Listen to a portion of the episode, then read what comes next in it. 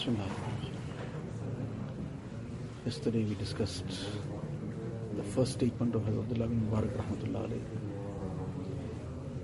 that the person who gives up futile talk, fuzul kalam, then this will become a means of being endowed with hikmat.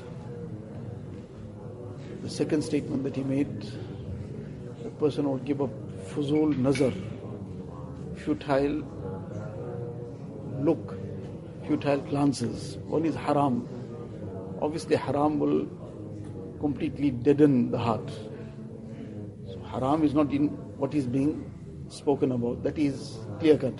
There isn't any uh, doubt about that. Any person, even the person with the slightest bit of understanding also would understand that haram that he's going to look at is going to kill everything that is in the heart. What he's referring here to is the person who gives up futile glances, something that he shouldn't be paying attention to, he shouldn't be worrying about.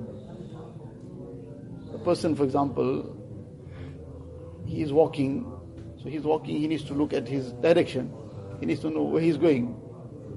But now, while he's walking, he's all the time looking right, looking left, looking all around. So now obviously, that looking right, looking left, all around, there might not be anything haram that he might look at.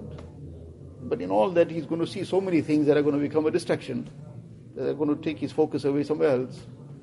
He's going to be seeing something that's now going to probably attract his heart towards dunya even more. Going to be taking his mind towards trying to do what others are doing. So that's just one example. In the same manner, there are many, many things. So the person who keeps getting into this fuzul, this leads to haram afterwards. So he refers to this fuzul looking, the person who gives this up, who refrains from this fuzul looking, from this fuzul glances.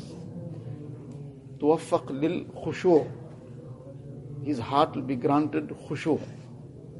This is one of the main issues that, that khushu' has gone. So a person that khushu' in his ibadat, in whatever it is, that khushu' is missing. So the khushu' is missing. There can be various reasons for that khushu' missing, but one of the primary reasons is how the gaze is being used. What a person is gazing at, how he's looking, where he's looking. So that affects the khushu'. One is the looking with the eyes, externally, what a person looks at. But then there's a gaze within a person also.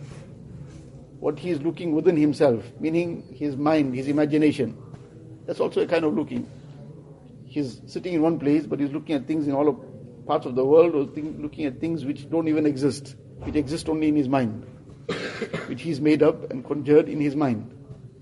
Now, if this fuzul looking externally is going to be detrimental, this too is going to be detrimental. One is a passing thought which is involuntary, but what he is deliberately making his mind run into. Now, one is haram, that is obviously going to have a very serious impact on the heart. That is going to again kill all the spiritual progress of the heart.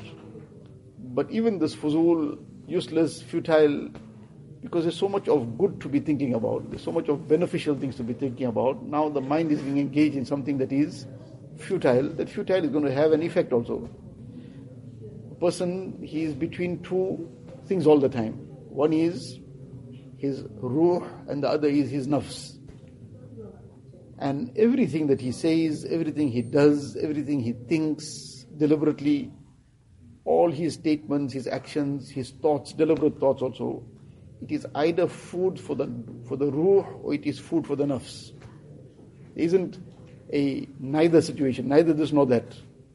Whatever he does will either feed his ruh and give it some nourishment and boost it, or it's going to feed the nafs.